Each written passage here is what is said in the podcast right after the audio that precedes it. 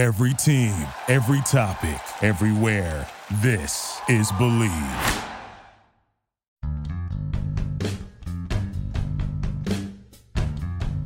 Welcome to the Everything USC podcast on the Bleav Podcast Network, Los Angeles' number one sports podcast network, the only place with the show for every team in LA and more. We believe in our teams. Do you believe? I'm Nara Weng, and my guest for episode 19 covers USC sports as a writer for Trojans Wire, which is a part of USA Today Sports. And since he's based up in the Pacific Northwest, He's a great person to have on to go over the Pac 12 football championship game. Andy Patton, thanks for coming on the show. Yeah, thanks, Nara. I really appreciate you having me on. And of course, if you enjoy the Everything USC podcast, you can find it wherever you find your favorite podcasts, whether it's iTunes, Spotify, Google, Stitcher, Luminary, TuneIn, and more. Subscribe and rate us, or go to the website bleav.com, B L E A V.com on social media at Bleav Podcasts. To connect with me, I'm on Twitter. Find and follow me at Nara Weng Sports. That's N A R A W E N G Sports. Andy, let the people know how they can reach out to you and find wherever you do stuff. Yeah, I do lots of stuff. That's for sure. You can find me on Twitter at Andy Patton PNW. That's where most of my content is. Uh, obviously, you mentioned USA Today's Trojans Wire. That's where I write about USC football and basketball.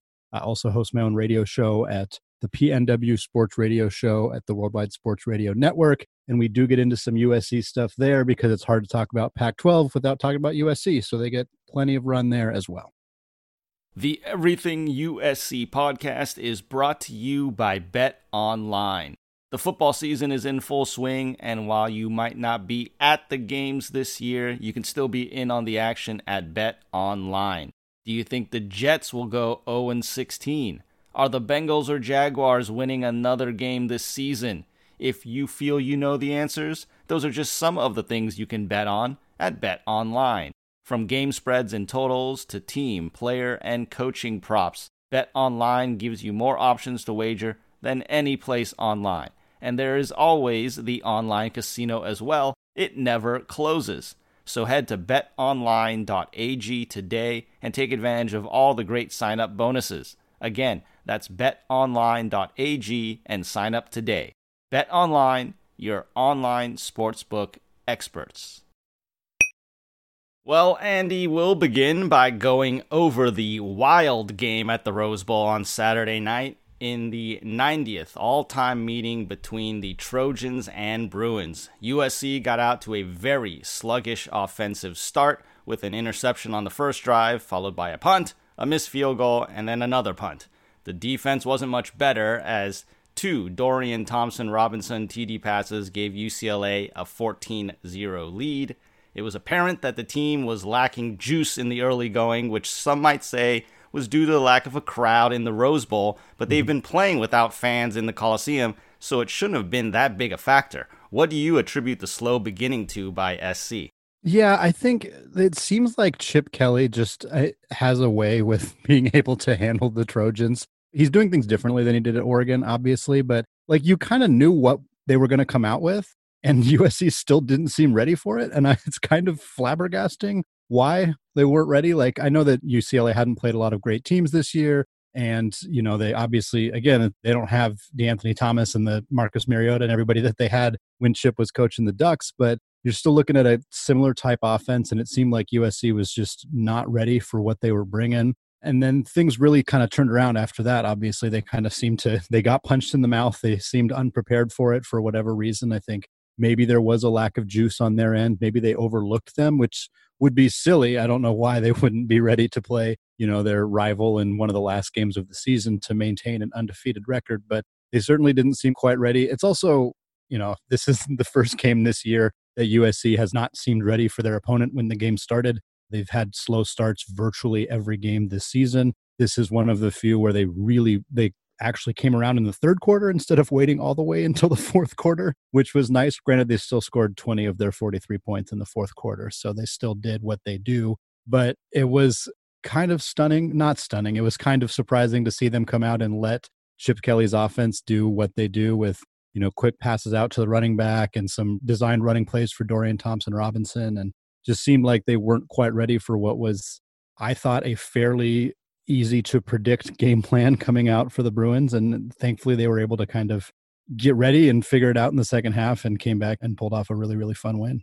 Yeah, it took a big 65 yard touchdown catch by Drake London midway through the second quarter to seemingly wake up the Trojans. And then right after that, on the second play of the next Bruins drive, Isaiah Pola-Mao gets a interception and it leads to a field goal that cut the deficit to 14 10. UCLA then would finish off the first half with a second touchdown catch by Demetric Felton to lead 21 10 at the break. They get the ball to open the second half. 75 yards in seven plays, ending with Brittain Brown going in with a 15 yard TD run. And now the Trojans are down 28 to 10. But they come right back, like you said, finally scoring in the third quarter. Two TD passes, one to Tyler Vaughns, one to Amon-Ra St. Brown after a UCLA fumble on that one. But they make the curious decision to go for a two point conversion after the St. Brown touchdown with four minutes left in the third quarter and they fail because Slovis just short arms a pass and it's 28 23. What do you make of that decision to go for two? I hate chasing points that early. I don't think you should be doing that until the fourth quarter. If you can't just kick an extra point, be down four, and not expect to at least score another touchdown with 19 minutes left to go in the game, then you're not going to deserve to win anyway. Yeah, I have like kind of mixed feelings on going for two because I think a lot of the time college and NFL teams don't do it enough. However, this was probably not a situation where they needed to do that. I remember thinking, like, well, like I always like when teams are a little bit ballsier and try stuff like this, but there didn't seem to be like they were in a better rhythm offensively, but they weren't in a great rhythm offensively. And it didn't feel like like if you have this really monstrous drive and you're just imposing your will on the opposing defense and you think, hey, we can sneak, you know, an extra point out of this, I can kind of get it. But that didn't really feel like the situation. Like you said, 19 minutes left in the game the defense at that point hadn't proven that they could shut down UCLA. It was kind of strange. I thought it was weird, especially like USC's rushing game. It ended up doing well. Malepeai had a really nice game, but he did a lot of his damage later in the game. If you can't establish the run and you're kind of forced to do like a quick two yard, five yard passing attempt, which is not really Slovis's game and not really what they excel at, it was a strange decision. I'm glad it didn't end up biting him too bad, but even I mean, you look at that final score, it very easily could have, very right. easily could have been a problem right. for them. Exactly. And again, that's why I just don't like it in those mm-hmm. situations. Mm-hmm. I get it if you're further down, then maybe you go for it. But sure. in that situation, you're only going to be down four. You got more than a quarter left to go. Mm-hmm. It just doesn't make sense to me. On the next drive, though, Drake Jackson, the sophomore, stuffed Demetric Felton for a loss on a fourth and one. The Bruins were unable to convert on fourth downs at all in this game. It was around midfield, so they get the ball right back, but Slovis throws his second pick of the game. The Bruins immediately on the first play go deep to Greg Dulcich, who just destroyed the Trojans in this one and had a 69 yard touchdown. So they're up 35 23 going into the fourth quarter. And then, like you said, Vavae Malepeai turns it up. Mm-hmm. And he had a drive where he led the way with five carries, 44 yards, finishing it off with a 10 yard touchdown run to make it 35 30. And then on the ensuing Bruins possession, Talanoa Hufanga appears to have a pick six, but mm-hmm. the illegal block by Nick Figueroa brings it back, negates the TD. They do get the ball, and thanks to back to back offside penalties on UCLA, it was third and 10, it became third and five, and then a first down for USC.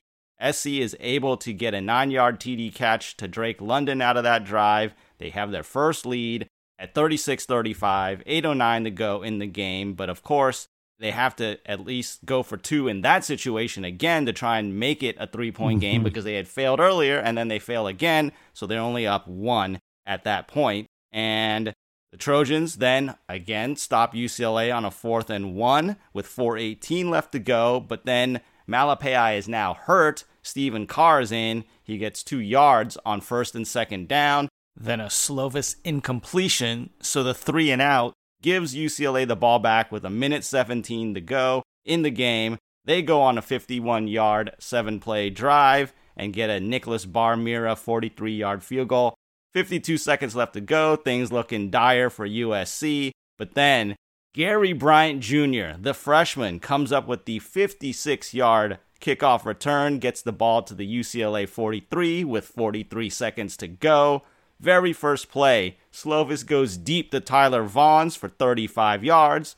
Very next play, you're thinking, all right, they're just going to use up some clock and kick a mm-hmm. game winning field goal. Nope. Slovis checks out of a run, throws the ball to Amon-Ra St. Brown for the eight yard TD pass to go up 43 38 after the extra point, which I don't understand why they didn't go for two in this situation to try and make it six. Again, don't ask me to explain these two point conversion attempts by the yep. USC Trojans. I don't get it. So 16 seconds left to go, and you're thinking, all right, is it safe? No, it's not safe because the Bruins complete two passes for 33 yards, and they're at the SC 42 with a chance for a Hail Mary, which, thankfully for all Trojan fans, does not come through for the Bruins, and they escape with the win and yes, you look at the numbers. Kedon Slovis throws for 344 yards and the five TDs, but he had the two picks in the game.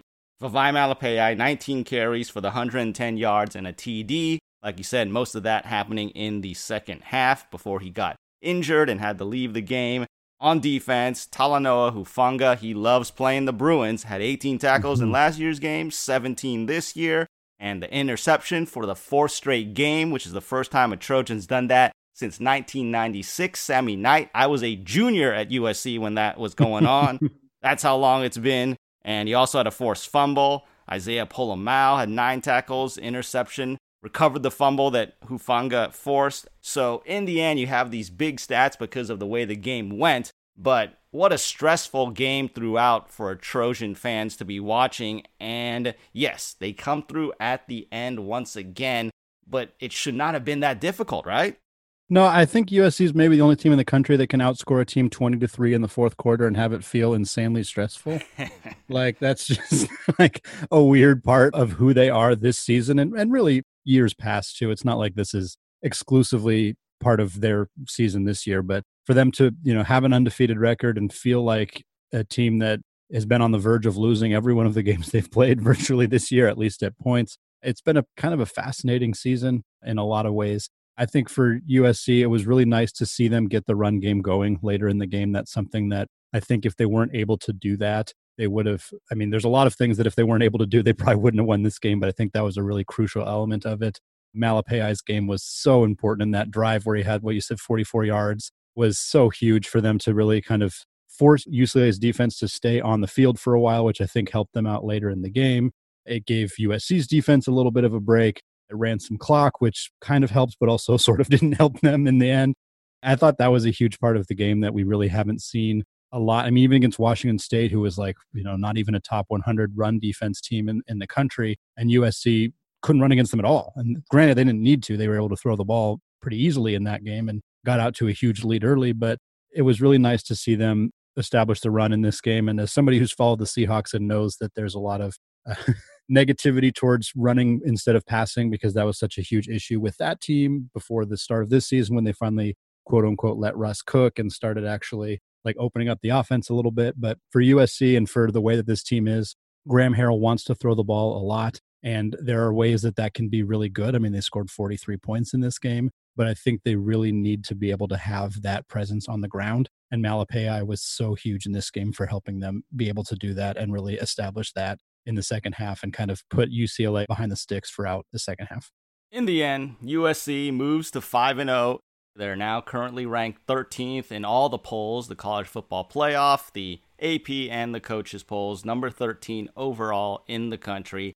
And like I do after every game, I run the Helton hot seat scale poll on Twitter just to get the pulse of Trojans Nation on how they feel about how hot the seat is for the head coach of USC. And of course, it's ranked by four chili peppers, the hottest, the Carolina Reaper, at 2.2 million Scoville heat units, followed by the Ghost Pepper, a little over a million SHU, then Habanero at 350,000 Scoville units, and finally Cayenne down at 50,000. And this week, we had a three way tie oh, for the lead. So Carolina Reaper, Ghost Pepper and Habanero each had 26.3% of the vote, Cayenne coming in at 21.1% of the vote. So this is as close a vote as we've seen all season. And to have three of the peppers tie, what do you make of those results that the people are voting in on.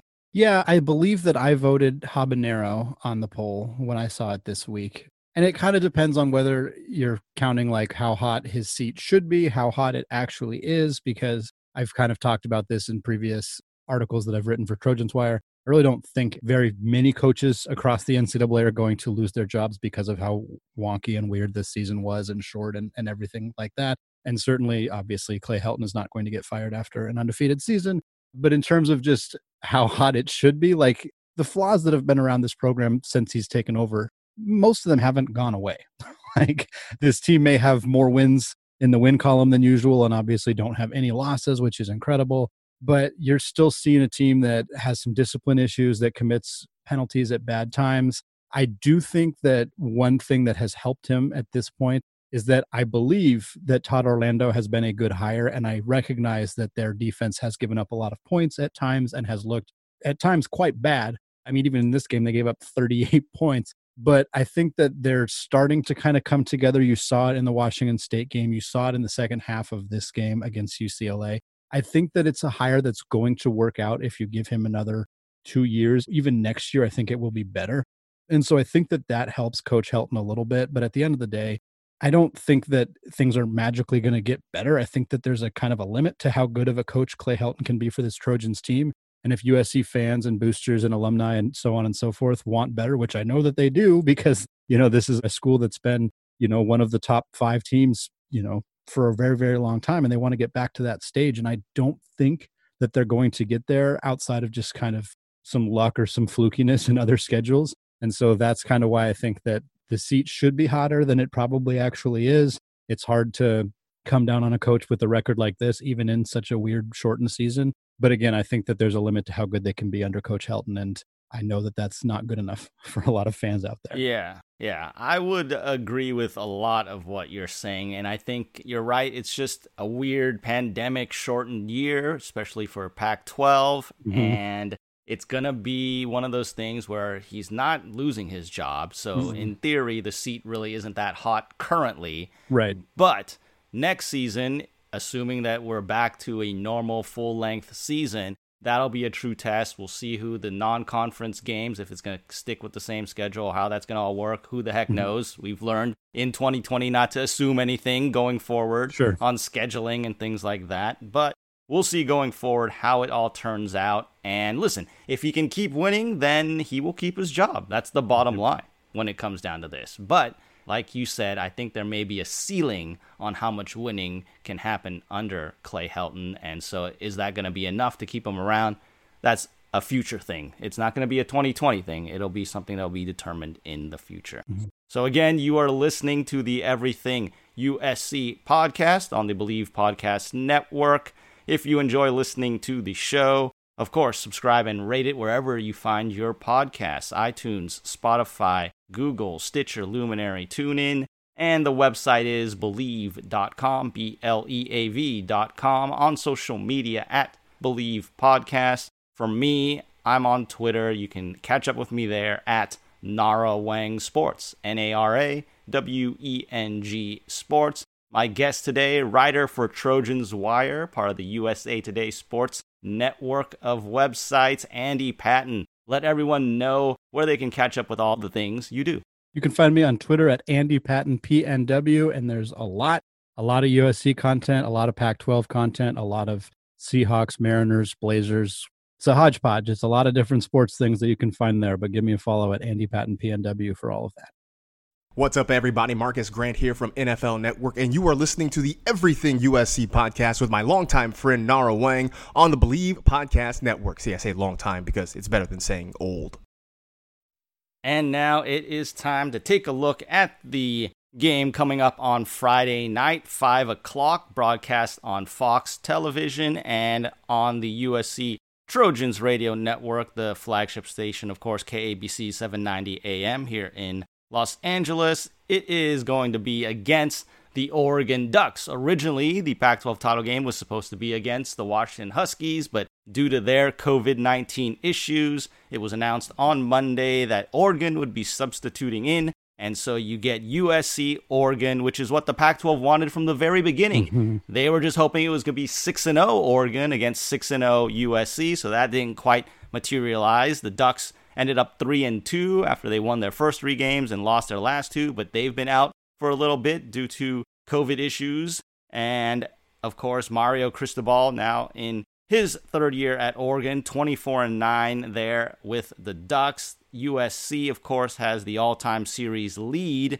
but they've lost five of the last seven games in the series, including last year's beatdown, a 56 24 Oregon win. Now, Trojans in that one led 10 zip at the end of the first quarter, but then Oregon goes on a 56 7 run that included an interception and kickoff return touchdowns to embarrass USC at the Coliseum. Justin Herbert threw an early interception, but rebounded to throw four TD passes, three of them to Juwan Johnson, and he also ran in a touchdown as well. So USC is going to be looking to erase that memory with another game at home against the Ducks this season. It's going to be USC's third appearance in the Pac 12 title game. They lost to Stanford in 2015 and won in 2017 against Stanford. They are the only South Division team to ever win a Pac 12 title game. It'll be Oregon's fourth appearance in the championship for the Pac 12, and they've won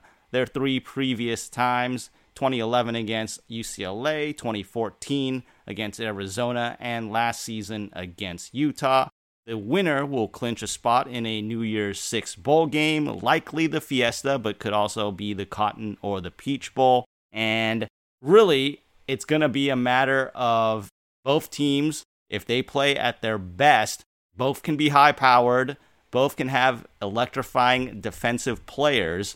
We'll see what happens there. Who are you looking to talk about on the Oregon offense, first of all, Andy? Yeah, I mean, I think the good news for USC fans who just had to, you know, relive that game that you mentioned uh, is that Justin Herbert and Juwan Johnson are not there anymore. That is very true. Very helpful for them. They lost a lot of offensive firepower. Obviously, Tyler Shough, I think, is kind of the most where the offense will hinge for Oregon. I obviously for the quarterback it always is, but Shough has been I think he's been a bit of a scapegoat in some ways for Oregon. They've blamed some of their performances on him. And he's had an up and down season. Like he's certainly not Herbert. He's not Mariota. He's not the quarterbacks that they've had in the past. And there's been kind of an unfair expectation that he'll step up and be that kind of guy. And he's just, I just don't think even at his best that he is that guy. like to be perfectly honest, I think he's a good quarterback and a good Pac 12 quarterback, but not to quite the level that they've had in the past. But I think for Oregon, you know, they lost Oregon State and they're like, well, it's because Shough had a bad game. It's like, no, it's because they gave up a whole, they gave up 41 points to the Beavers. Like, that's the problem. That couldn't that stop Jermar happen. Jefferson. Yeah, exactly. Like, yeah, Shough threw two picks in that game and he wasn't at his best. But I think that that's kind of the hinges. Are you going to get the Tyler Shough who's going to, you know, complete less than 55% of his passes like he did against Cal? Or are you going to get the guy who uh, absolutely torched Washington State? Again, we know Washington State is torchable, for lack of a better word, because that's what Slovis and USC was able to do. But I mean, Shough was incredible in that game 312 yards, four touchdowns, 70% completion rate. So he's just a, an up and down guy. And I think USC's defense definitely has the tools to really frustrate him. Obviously, the defensive backs we've seen from USC have had some great games. They really frustrated Dorian Thompson Robinson in the second half. Obviously, the two interceptions from Hufanga and Polamalu were huge plays in that game. And so I think if they're able to really, you know, flush Shough out of the pocket and make him use his legs and kind of, you know, play really tight defense on the receivers, obviously, I think it could be a really nice game for them because I think he's susceptible to the kind of game that would really allow allow USC to really get to them and frustrate them throughout the game. Now Oregon still scored a lot of points in virtually all of their games except against Cal, which Cal is very very good defensively. So I think this game is going to come down primarily to how many points USC's offense can score and not necessarily how well the defense does. But I do think that Shough is, you know, he's not Herbert and he's not the kind of quarterback that's unflappable. I think they can frustrate him and they can make it a, a good game, an easier game on themselves if they do that. He does pose a bit of a threat running. He's a decent mm-hmm. enough athlete, and we know USC has had some issues with the running quarterbacks mm-hmm. this year, even with the non running quarterbacks. They let Grant Gunnell of Arizona run all yeah. over him. So there's always that issue there. And there are a lot of weapons still. I mean, you got two good running backs, Travis Dye, who's a mm-hmm. threat also in the receiving game, CJ Verdell. And then wide receivers, you have the senior Jaylon Redd, who leads the team with 20 catches. You got Johnny Johnson the third, who's got 203 yards on 14 catches on the year. And then, of course, the transfer from USC, Devon mm-hmm. Williams, yep. who leads the team with 264 yards and leads the conference with over 20 yards per catch. So he's a dangerous guy. And you know, he's going to be motivated to play against his former school. And yeah, I mean, overall in the country, they have the 21st total ranked offense, getting 467 yards a game. They're 27th in scoring offense, just over 34 points a game. So they are still dangerous. But you're right. If you get good Shough, then they're dangerous. If you get bad Shough, then maybe they can be had. Now, on the mm-hmm. other side of the ball, with Oregon's defense, you got a couple of really good inside linebackers Isaac Slade, Mata Utia, who has 33 tackles to lead the team. And then the freshman, Noah Sewell, whose older brother Penei, the offensive lineman who opted out of the season, expected to be a top five pick in the upcoming NFL draft. He has 32 tackles, five of them for loss, a couple of sacks. He's forced a fumble. He's been really good as a true freshman. And sophomore defensive end Kayvon Thibodeaux has five and a half tackles for loss to lead the team, a couple of sacks. He's a guy that in the big recruiting wars came down to SC and Oregon. He chose Oregon. So that's one of those things that's always a big deal there when you have these players from the Southern California area who have gone up to Oregon to play. They're going to be motivated big time there. What does USC's offense need to do to penetrate this Oregon defense, which has kind of been by the numbers middle of the pack? Yeah, I think a huge issue for Oregon is that Thibodeaux is the only good pass rusher that they have.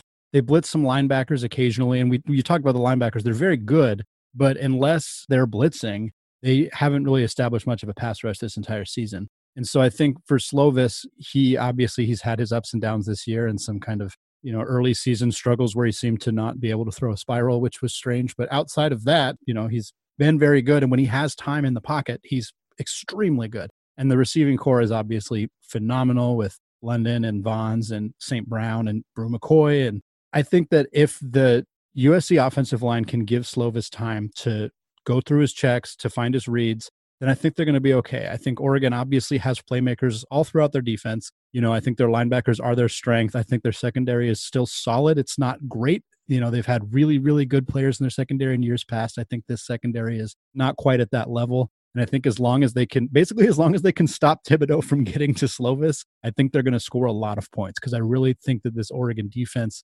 has playmakers, but they don't necessarily have a great team defense. And maybe that's a coaching issue. I know there's a lot of Ducks fans in my mention and other Oregon writers' mentions that believe very strongly that it's a coaching issue and believe that the defensive coordinator needs to be on his way out. And I can understand why looking at this defense and the playmakers that they have and seeing the amount of points that they've given up this season, I can see why that's frustrating for Oregon fans. But I don't think that USC should look at this and be like, well, they gave up 40 points to Oregon State, so we're going to score 50. Like, there's still some work to be done, and there's still a lot of talented players on the other side of the ball. But I ultimately think that if Slovis can get time to get the ball out, that Oregon secondary just is not capable of matching up with the four great receivers that USC has. And obviously, the way that Slovis has played lately, outside of the few questionable interceptions that we've seen, if he's able to limit turnovers, I think that they're going to score a lot of points. They're going to score 40 plus points. And that's still, they're going to need to score that. I really think so, because I think Oregon, like you said, especially if Shough is, is good Shough, then I think that USC's offense probably needs to score 40 plus, but I think that's entirely doable in this game if they can give Slovis some time. For me, I think a lot of this is going to come down on both sides to third down conversions. Mm-hmm. Oregon mm-hmm. is 15th in the nation, converting 49.1% of their third downs. So SC is going to have to find a way to get mm-hmm. them off the field. And then on the other side, SC has not been great on third down conversions most of the season. They've got to convert their third downs as well. So I think that's something to keep an eye on how each team mm-hmm. does on third down. And then the turnovers. SC, when they have struggled, usually it's because they commit turnovers. If they can cut the turnovers down and they can force turnovers, then that's going to be the big thing. Turnover margin and third downs is something I'm going to keep an eye on for this game, definitely. So we'll see how those turn out. But now it's time for us to put it on the line with our predictions. That's right, it is time to do the prediction segment. And before we get to our picks for this week, I'm going to recap what happened last week when my guest was Tim Brando of Fox Sports. The players we believed in last week, we both took a Drake. I took Jackson, who had five tackles and two and a half for loss and played really well in that game, was getting into the backfield a lot. Tim Brando took, of course, Drake London, who had five catches, 97 yards, and the two touchdowns. Again, because defensive players sometimes you can't quantify everything with stats. I really thought Drake Jackson played really well, but I think Drake London had a slightly better game, especially by getting two scores. So I'll give Tim the win on that one. In our game score, I had it as a closer game.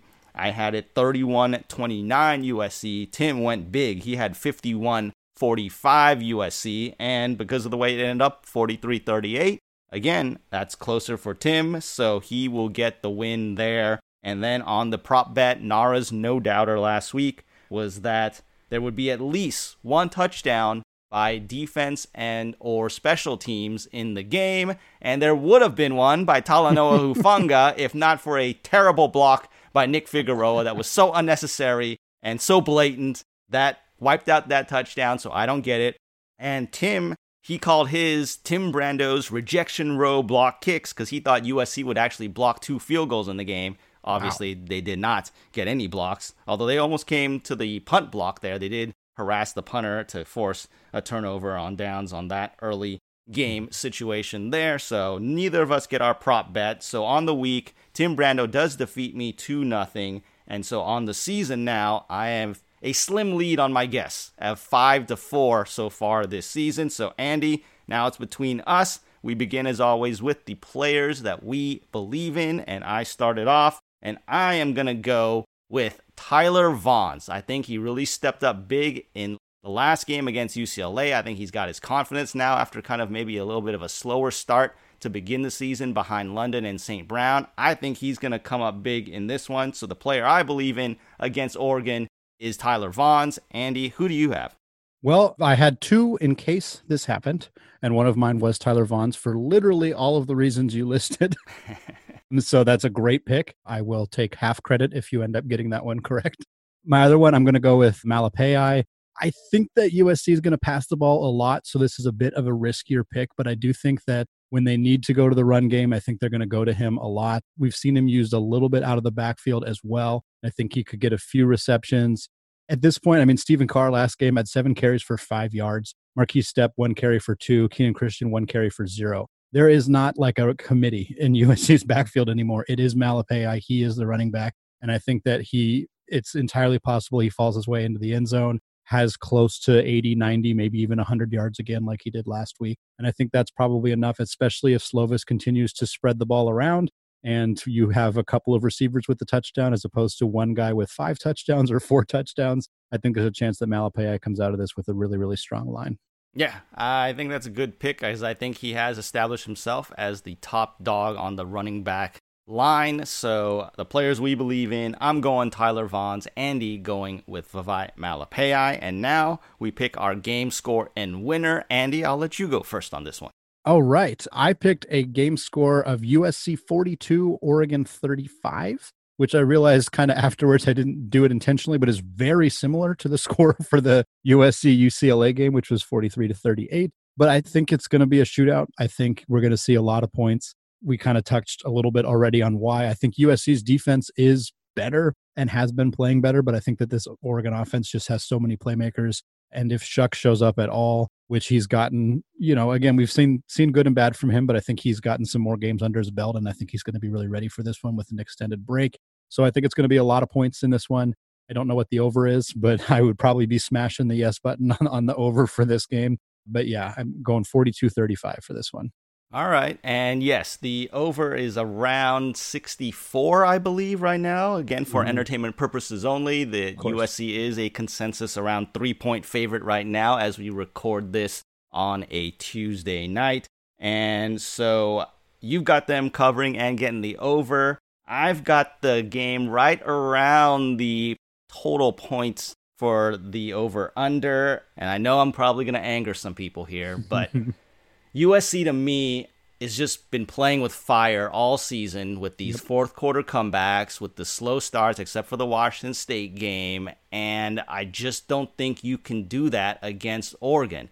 But I think it's going to happen. I think they're going to start slow, rally some, but I think they're going to be playing with fire just one too many times. And mm-hmm. so, and again, as I always say when I do this, I hope I'm wrong, but I'm going to pick Oregon to win 34 31 because I think they're going to jump out to a lead, and USC just doesn't have another miracle fourth quarter comeback in them after doing it so many times so far this season. So for the game score, I'm going 34 31 Oregon.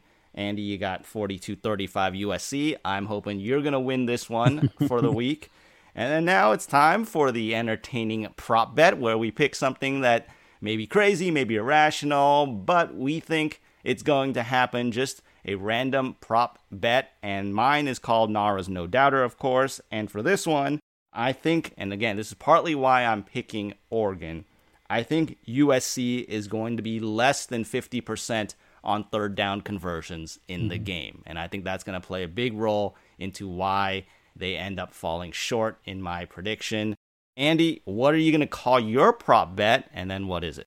Yeah, so I'm going to call mine the General's Guarantee because with the last name Patton, I was nicknamed the General by all of my coaches in every sport who thought they came up with it themselves, even though it was not particularly original. My prediction is pretty far out there, but I think that we're going to see two touchdowns from tight end Erik Krommenhoek. And we've seen him, I think he, if I'm not mistaken, I think he only has one on the year. He might have two on the year, actually. But he's kind of steadily been used a little bit more I think Oregon is going to do everything that they can to try to shut down Vaughns and St. Brown on the outside. And I think as long as Slovis has more time, if he's not getting rushed and he's not getting flushed out of the pocket, he's going to have some time. I think Krommenhoek could be open in the slant up the middle. And I think he might get targeted in the red zone because I think Oregon's really, really going to try their best to shut down those outside receivers. And I think this could be a game where he really pops. And two touchdowns might be a tad bold, but we want to go bold on these. And I think that would be something that I don't think is crazy. I think it could actually happen if he finds himself open in the middle of the field. I love it. With the name like the General's Guarantee, you got to be bold. And that is right. a bold pick with two TDs for tight end Erik Krommenhoek. So, again, to recap our predictions, beginning with the players we believe in, both going on the offensive side of the ball, I am picking wide receiver Tyler Vaughns. Andy Patton is going to go with the running back Vavae Malepeai. On the game score, I am hoping I am dead wrong with the Oregon 34 31 pick. Andy taking USC 42 35. And in our prop bet, Nara's no doubter is that USC will fail to convert at least 50% of its third down conversion. And Andy's, sorry, the General's guarantee is that two touchdowns are coming the way of Erik Krommenhoek. So those are some very interesting decisions by both of us, I think, and we'll see how it plays out on this coming Pac 12 title game on Friday night. So, again, you are listening to the Everything USC podcast on the Bleav Podcast Network. I'm Nara Weng. My guest for this episode is a writer for Trojans Wire, Andy Patton. And of course, you can find this podcast wherever you get your favorite podcasts, whether it's iTunes, Spotify, Google, Stitcher, Luminary, TuneIn, or more. Or you can go to the website bleav.com, B L E A V.com, on social media at Bleav Podcast. For me, I'm on Twitter. Catch up with me there at Nara Weng Sports. That's N A R A W E N G Sports. Andy, where can everyone find you? I am on Twitter at Andy Patton, P A T T O N P N W. So Andy Patton, P N W. How do you do, everyone? This is Pete Arbogast, the voice of the USC Trojans. It's actual football season in 2020. Can you believe it? Believe it. See how I weave that in there? You're listening to the Everything USC podcast with Nara Weng on the Bleav Podcast Network. And before we finish up the show, I want to also talk to you about the USC men's basketball team. Of course, they're in a bit of a pause right now. There was a confirmed case of COVID 19 in the program on Sunday that forced the postponement of that night's game against Stanford. And now The next three games have also been canceled or postponed. San Francisco and Texas Southern, the two non conference games, outright canceled. And then the game at Corvallis against Oregon State in conference has been postponed. Trying to find another date for that one. Team activities have been paused. So the next scheduled game is now New Year's Eve, December 31st, against Colorado. So far, 4 and 1 on the season with all non conference games, the only loss being to UConn. Andy, how do you think the Trojans have looked so far in the five games they've played? Yeah, you know, I follow BYU fairly closely because I'm uh, I'm actually a Gonzaga alumni, so I follow the WCC and their opponents quite closely and I was really looking forward to that USC BYU game because I thought that it was going to be like a pretty close game and I thought the teams were fairly evenly matched and USC looked great. They looked phenomenal in that game. That was excellent. You saw them take a step back against UConn and we've seen some even in some of their other games they haven't played great.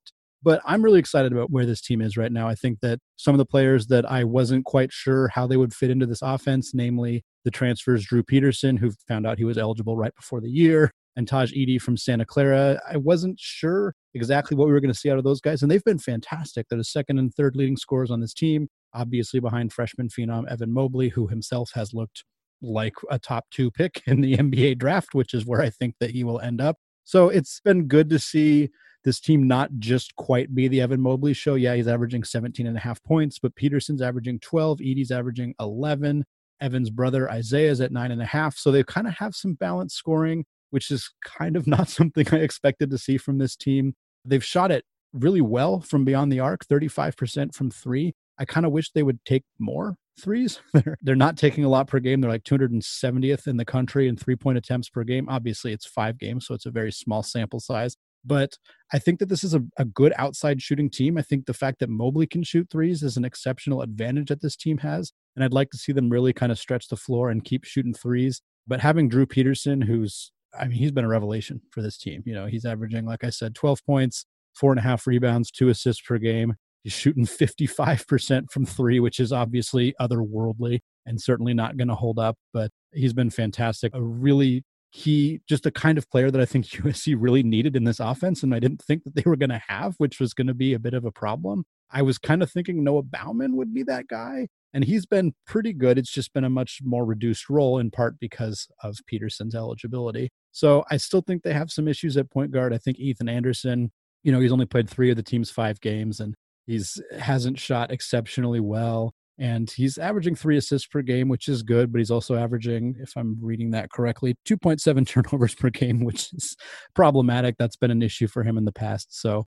I think for them to really reach their potential, they're going to need him to take better care of the basketball. But I think the potential for this team is pretty high. I think they can be a top three, four team in the Pac 12 realistically. They just got to, you know, get back on the floor. Obviously, missing games for a young team that hasn't really gotten an opportunity to gel together is unfortunate you know it's a product of this season in general it's going to happen to lots of different teams and is kind of just something that we have to deal with but i'm really encouraged by where this team is they're in a better spot than i thought that they would be and i'm very excited to see them for the rest of the year yeah i thought the two things going into the season were is evan mobley going to live up to the hype so mm-hmm. far mm-hmm. check and mm-hmm. then how are all these grad transfers who have come into the program peterson and isaiah white chevez goodwin you know, mm-hmm. Taj Eaddy, are they going to be able to gel with the guys who are coming back? And I think so far it's been pretty good. You see yep. White and Goodwin being really energy guys and getting some garbage buckets, you know, that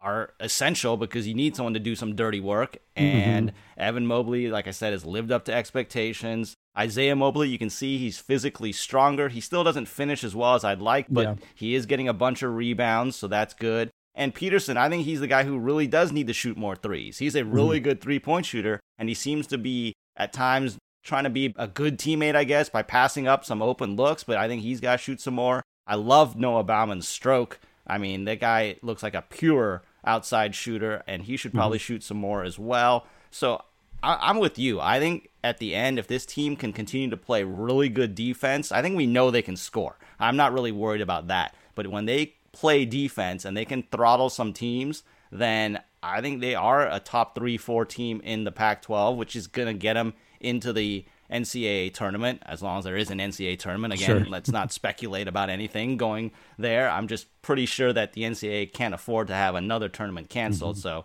I think they're going to have one. But the thing I love most about Evan Mobley, too, is that he is not forcing things. He's letting the game come to him. He's making the good decisions. When it's time to pass it, he passes it. When it's time to take the shots, he takes the shots. And he's not just jacking up threes, he's going inside. He's mixing it all up, and he's doing it on the defensive end as well. believe he has 15 blocks so far on the season, which is great in five games. So I really like the way this team is coming together. I don't like the fact that the season's been put on pause now because, like you said, with a team that has so many new parts to it, you want them to play and practice as much as possible. And obviously, they can't do that right now, but that's the reality of the year we're living in. So hopefully, we'll see them get healthier and better as the season progresses. And it would be exciting to see USC get into the tournament with a guy that you know is a one and done and maybe try and make a run, right? Absolutely. Yeah. I think, you know, that we obviously were robbed of that last year with Onyeka Okongwu, not because this team wasn't tournament worthy, but just because there was not an NCAA tournament, obviously. But Mobley is going to be a guy who, I mean, he's going to be a one and done. He's going to be a top five pick, I think. And it won't really matter to the NBA scouts whether he plays in the NCAA tournament, but it's just kind of a, a way that we want the people to see him, you know? And I think that's a, an opportunity for him to really kind of like make himself on a big national stage instead of kind of being buried in the Pac 12 looking at some of these numbers again, like Mobley's averaging three blocks per game. I think that would be like the 109th ranked team in the country in blocks per game. it's just Mobley himself. He's been an absolute force on both sides of the ball. And I agree kind of what we both talked about with shooting more threes, particularly with Peterson. He's shooting 1.8 per game, whereas you have Baumann and Anderson and Max Agbonkpolo, who are all shooting more threes per game than him. And that just shouldn't be the case. I think Peterson just needs to shoot the ball a little bit more. And so I'm hoping that we'll see that from this team.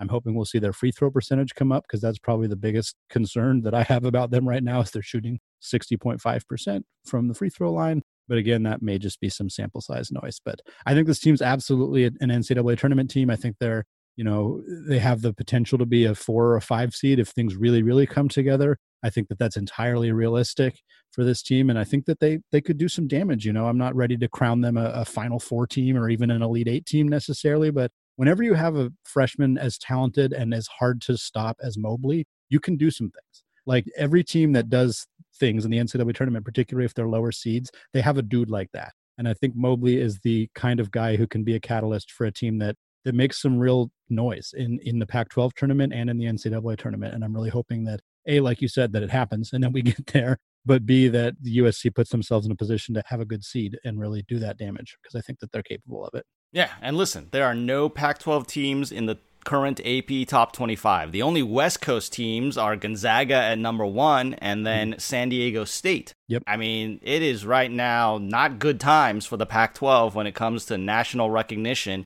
in basketball. So, this is a chance for USC to try and maybe do something in what most are considering a down Pac 12 this season. So, let's see if that can happen. But, Andy, it's been great to talk Trojan sports with you.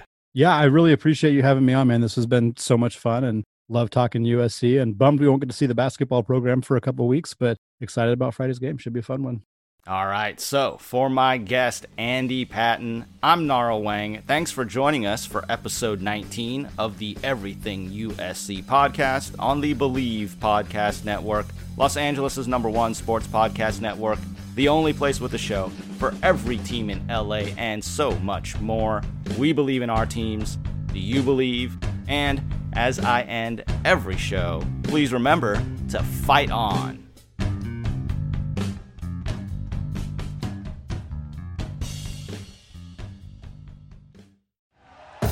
Thank you for listening to Bleav. You can show support to your host by subscribing to the show and giving us a five star rating on your preferred platform. Check us out at Bleav.com and search for B L E A V on YouTube.